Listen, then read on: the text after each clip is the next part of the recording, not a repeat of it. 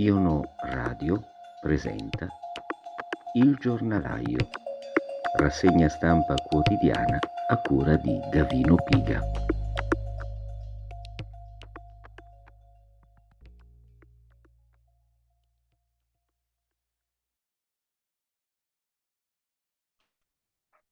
Pomeriggio a tutti, benvenuti alla prima puntata della settimana della nostra rassegna stampa quotidiana intitolata Il giornalaio.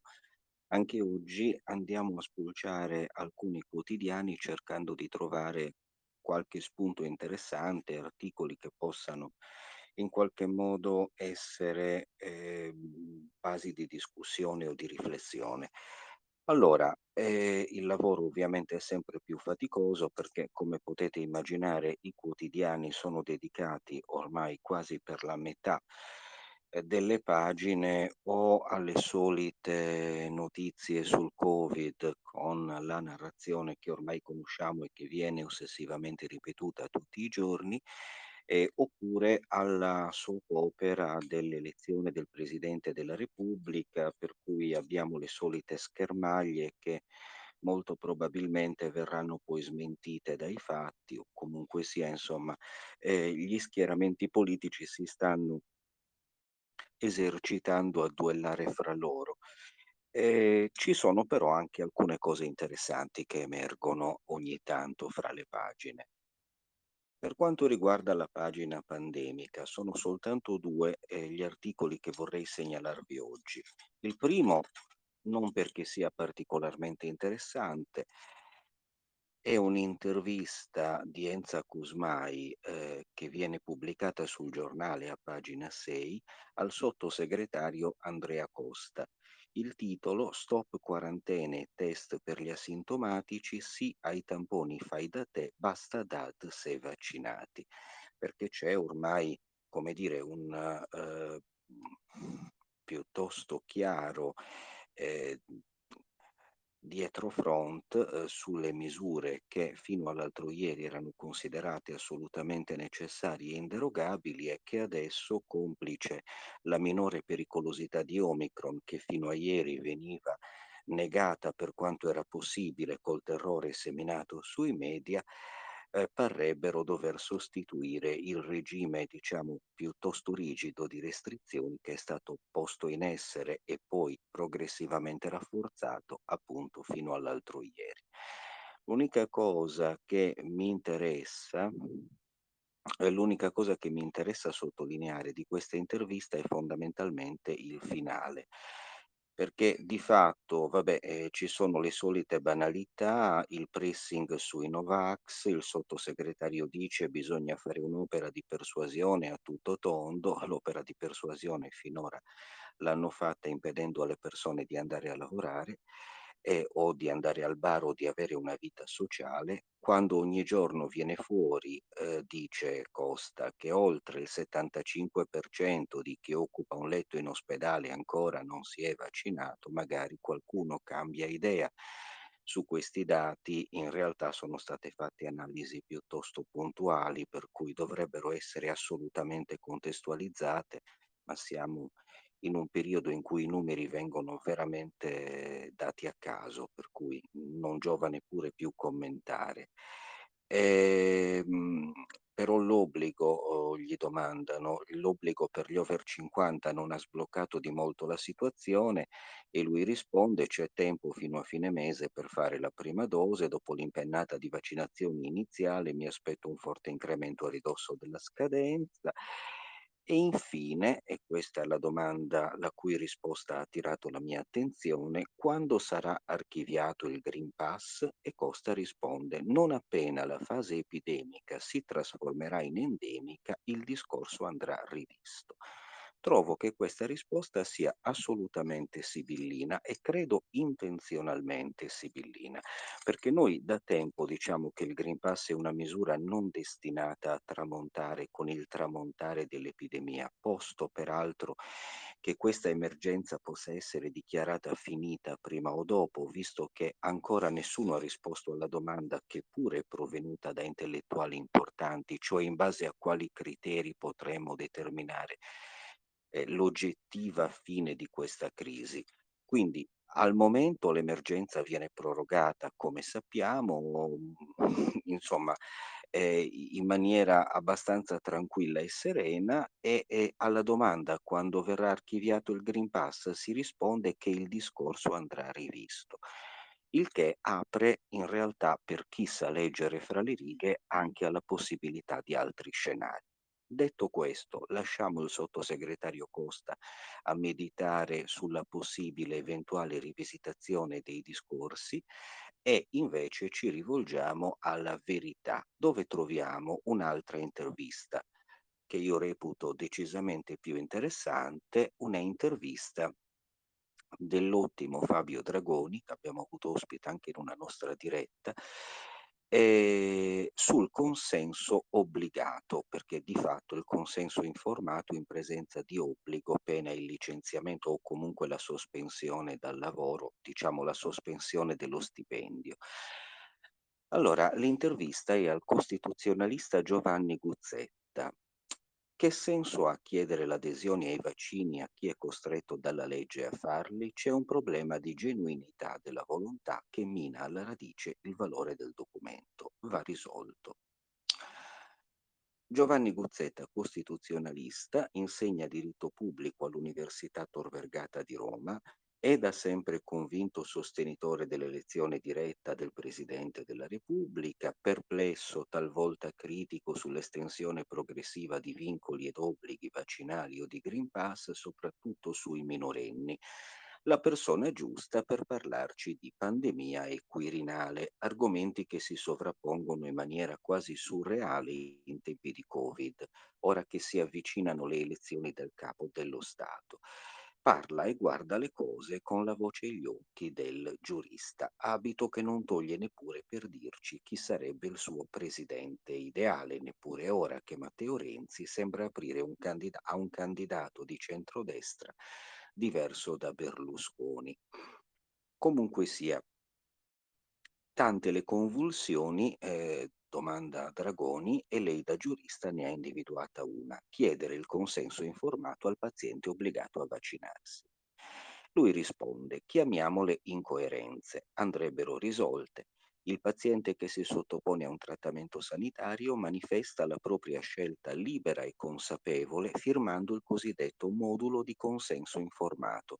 Due gli elementi, l'informazione che il medico dà al paziente prima della prestazione e il consenso da lui dato prima di ricevere la prestazione. Qui vi è una contraddizione. Che senso ha chiedere il consenso a chi è obbligato per legge a questa prestazione?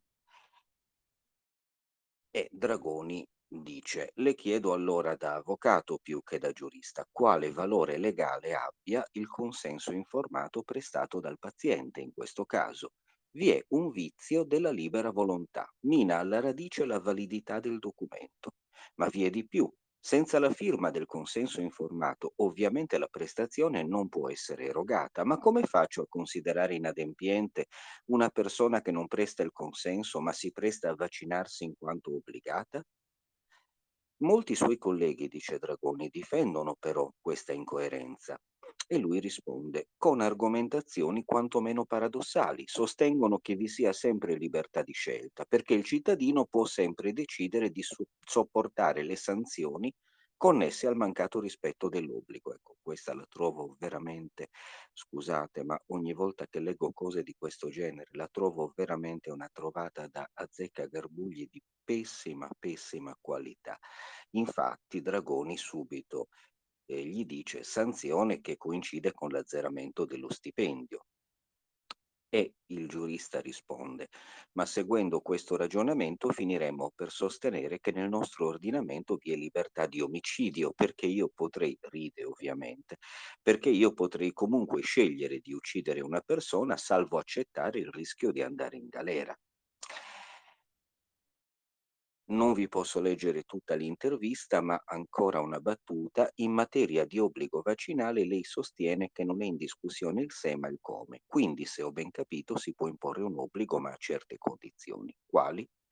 La Corte Costituzionale si è espressa in più sentenze. Ne ricordo una, la numero 5 del 2008. La scelta dello Stato di consigliare piuttosto che raccomandare, se non addirittura imporre la vaccinazione, dipende dalle circostanze.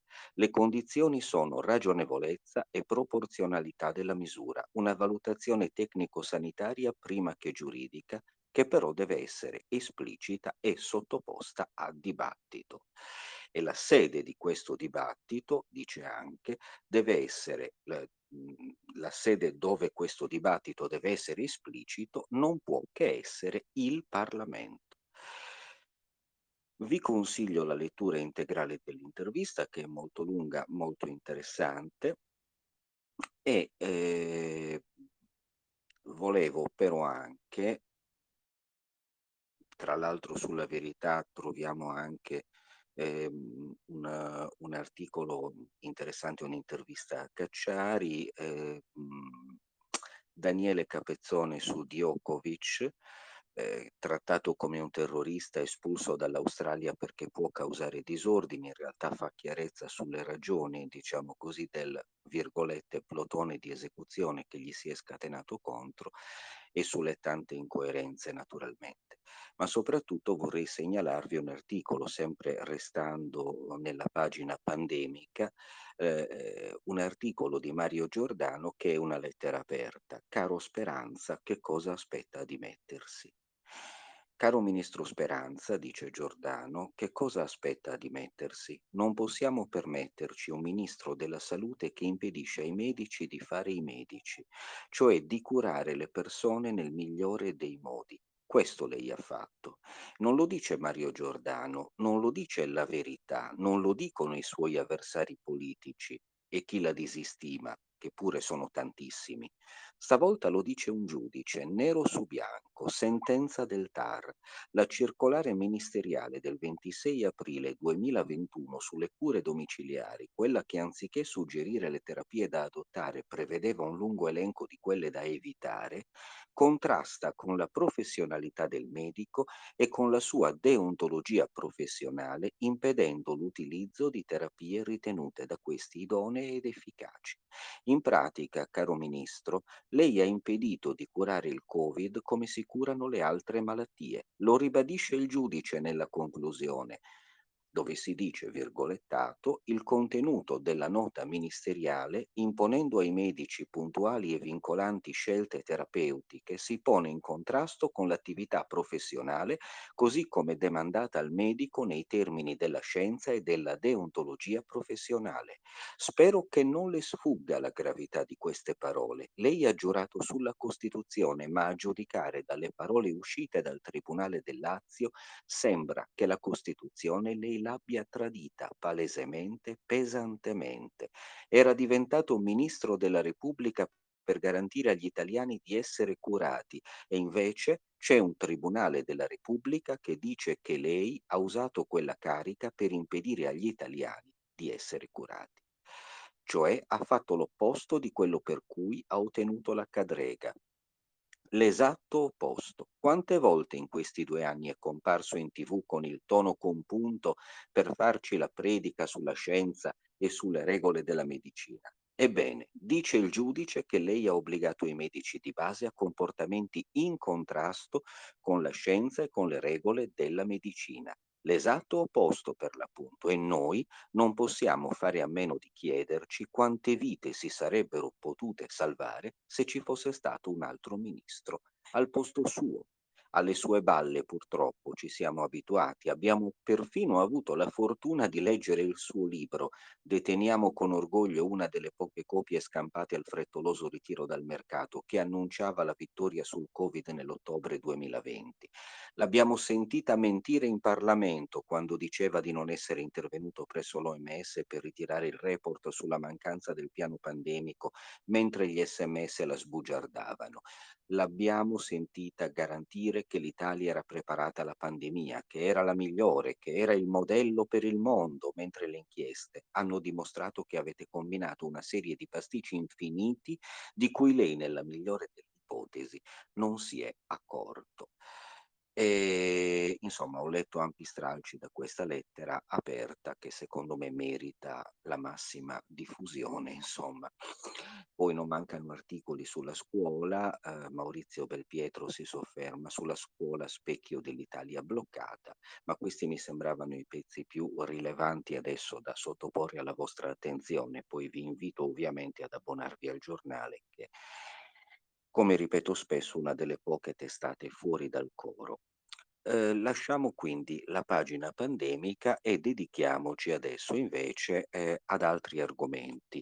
Apro il Fatto Quotidiano a pagina 11, cioè nella sezione Economia, e trovo un interessante articolo, un interessante articolo eh, che è siglato MAPA, credo che sia Marco Palombi, eh, Marco Palombi si dedica all'acqua.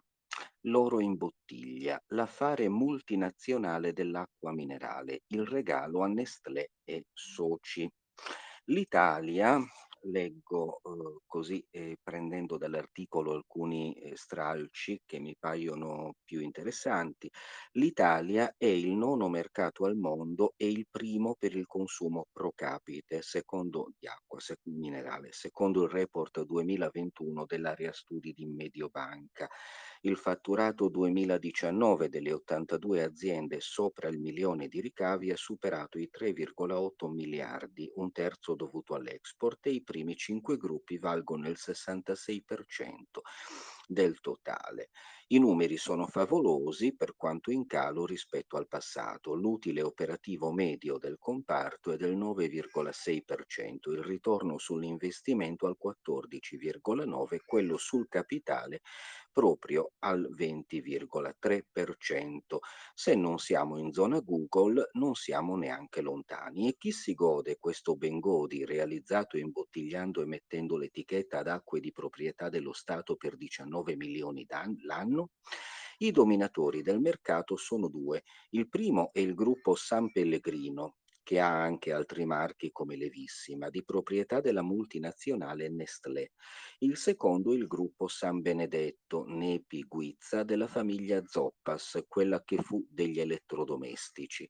Queste due imprese da sole valgono circa un terzo del mercato italiano, rilevanti anche la piemontese Fonti di Vinadio, Marco, Marchio Sant'Anna, della famiglia Bertone, un tempo dedita all'edilizia, e le campane Lete, Nicola Arnone, Ferrarelle e LGR Holding della famiglia Pontecorvo, quarto gruppo italiano in volume. Poi c'è Acque Minerali d'Italia, Norda, Guadianello e San Gemini, finito l'estate scorsa nell'orbita di Clessidra e del fondo americano Magnetar, a testimoniare di un mercato che attrae molti capitali anche stranieri. La Coca-Cola ha rilevato nel 2019 l'Urisia, l'olandese refresco, s'era già presa Spumador e Recoa Insomma, non esattamente il ritratto della piccola media impresa che l'occhio benevolo dello Stato deve tutelare dai moloch della finanza cattiva. E infatti, passando dall'acqua minerale, dal mercato dell'acqua minerale all'energia, sempre sul Fatto Quotidiano, a pagina 13, troviamo un articolo di Giuliano Garavini. Allora, che cerca un po' di, eh, come dire, rispolverare la storia dei modelli energetici che si sono in qualche modo susseguiti in questa nostra martoriata eh, contemporaneità. Allora, eh, il modello energetico post-guerra fredda è strutturalmente diverso dal precedente. Il titolo dell'articolo è I rischi sull'energia ci sono, smantelliamo il libero mercato. Il sommario dice non solo la crisi pandemica, anche la decarbonizzazione comporta prezzi in crescita, servono royalties più alte, tasse sugli extra profitti, contratti lunghi con prezzi e forniture stabili. Riprendo quindi la lettura dell'articolo. Il modello energetico post-guerra fredda è strutturalmente diverso dal precedente. In primo luogo, da fine anni 90 vi è stato il progressivo abbandono dei contratti di fornitura di gas a lungo termine in favore di prezzi di mercato eh, e dell'apertura a terzi di gasdotti e reti per evitare monopoli. In secondo luogo, dopo la privatizzazione delle società energetiche nazionali e la liberalizzazione del mercato, vi è stato un progressivo aumento delle bollette oltre l'inflazione. I grandi beneficiari sono stati gli azionisti e si è costituito un potente oligopolio privato. Sette società negli anni 2000 si spartivano 350 milioni di consumatori.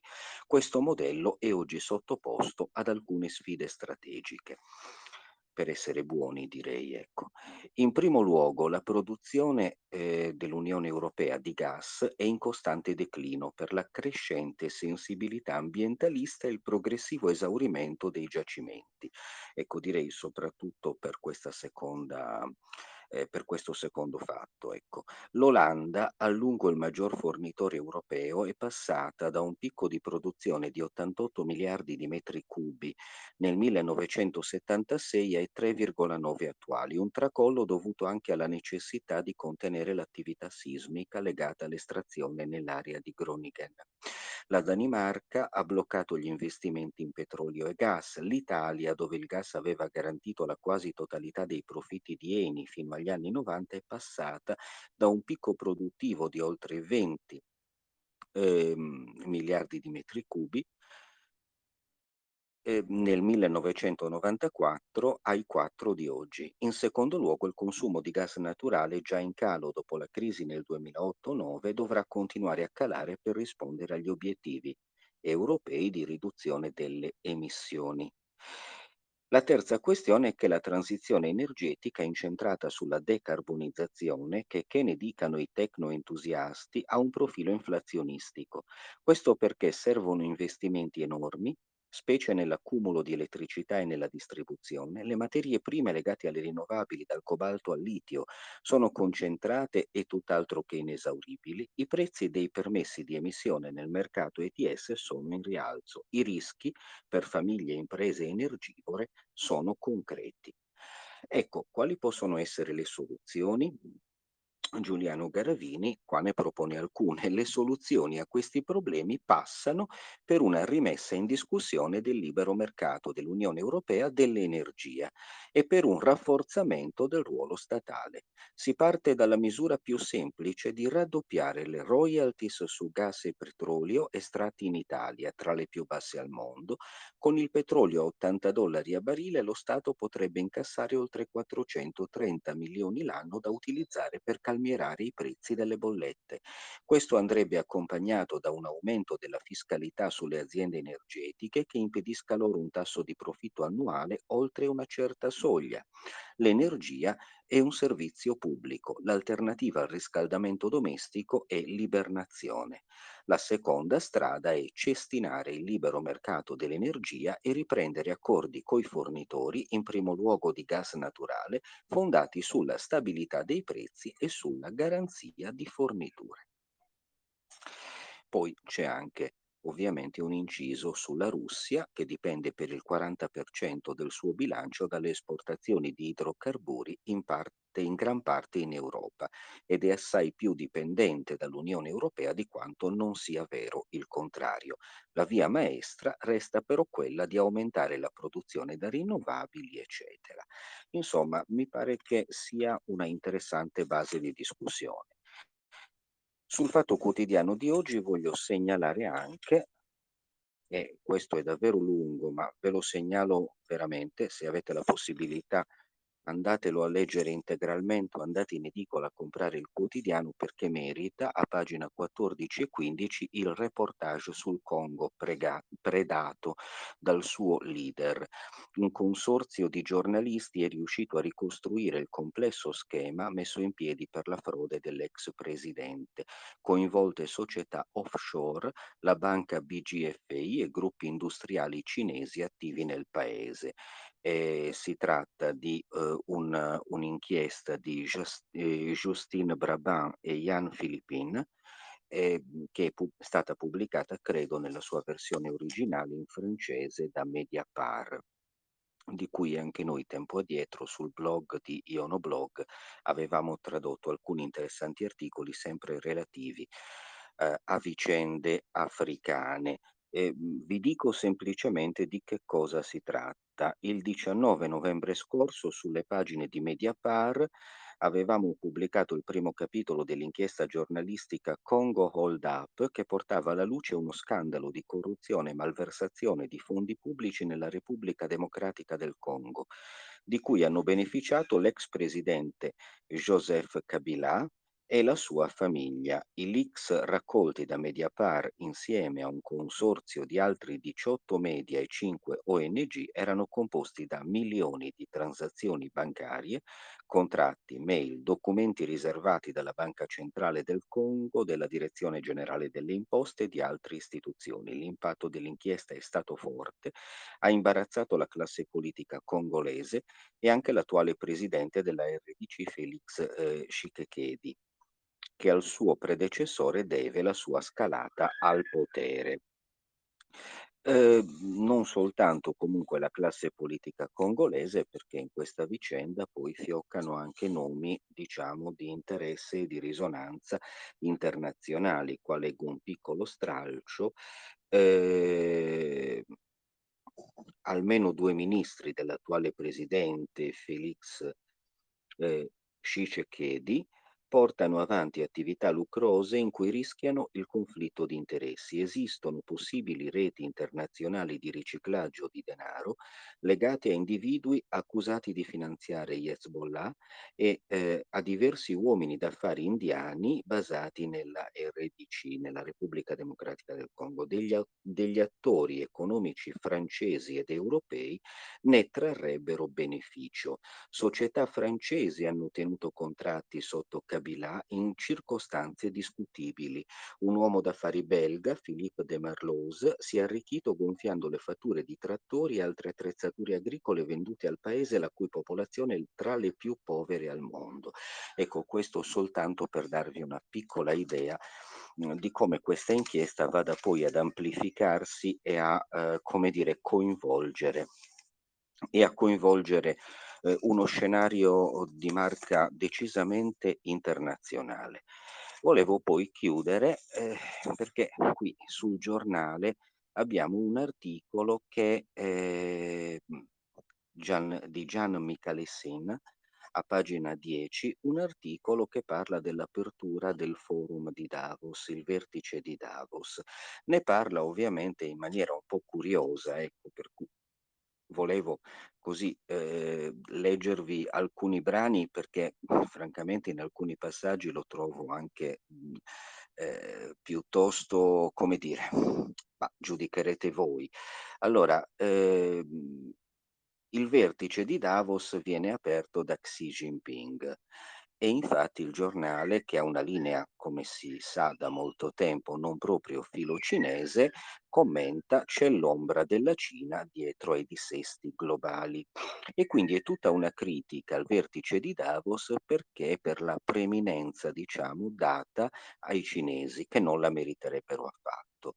La chiave di tutto è Xi Jinping, dice Gian Michalessin. Il suo nome basta a farci capire quanto il Forum economico mondiale di Davos, al via oggi in versione virtuale causa Covid, sia soltanto un ristretto ed elitario conciliabolo incapace di interpretare la realtà internazionale, tantomeno di indicare ricette per sanarne le disfunzioni. Ecco, questa è una definizione del Forum mondiale, economico mondiale di Davos che io condivido assolutamente. L'unica cosa che non capisco è perché questa definizione debba essere data a questo consesso soltanto perché, mh, mm, perché c'è Xi Jinping, francamente. Se non ci fosse lui, invece, che cosa sarebbe il Forum di Davos? Cioè, voglio dire, eh, l'ostilità nei confronti della Cina è tale che riescono perfino a dire la verità certe volte. Comunque, il presidente cinese che nel 2017 approfittò dell'apatia e del conformismo dell'ottuso Gotha per spacciarsi come il campione del libero commercio, torna oggi ad aprire gli incontri online del forum. La scelta la dice lunga sulla capacità del presidente esecutivo Klaus Schwab e dei suoi ospiti di comprendere le dinamiche globali, perché altrimenti invece eravamo convinti che le comprendessero e che soprattutto avessero a cuore i destini dell'umanità e dei popoli, certo. In questi cinque anni il presidente cinese, chiamato ad aprire l'edizione 2022 assieme al premier indiano Narendra Modi, si è distinto non solo per averci regalato il Covid nascondendone la gravità, ma anche per aver contribuito a molti dei dissesti globali analizzati dal forum.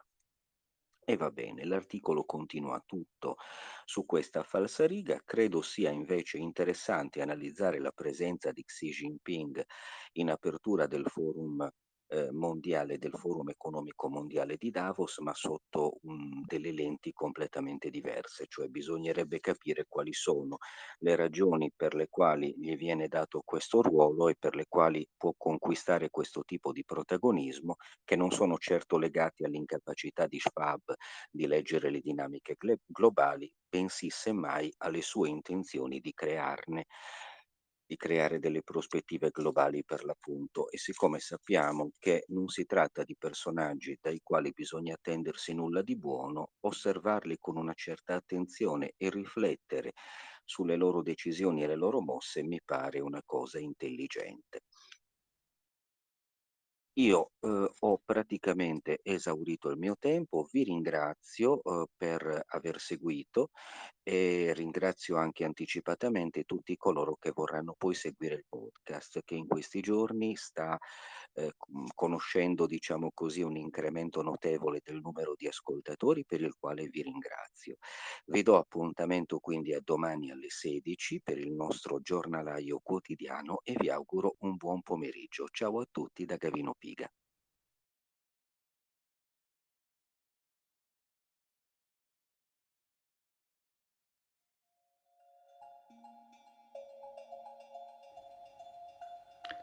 Iono Radio ha presentato Il giornalaio, rassegna stampa quotidiana a cura di Gavino Piga.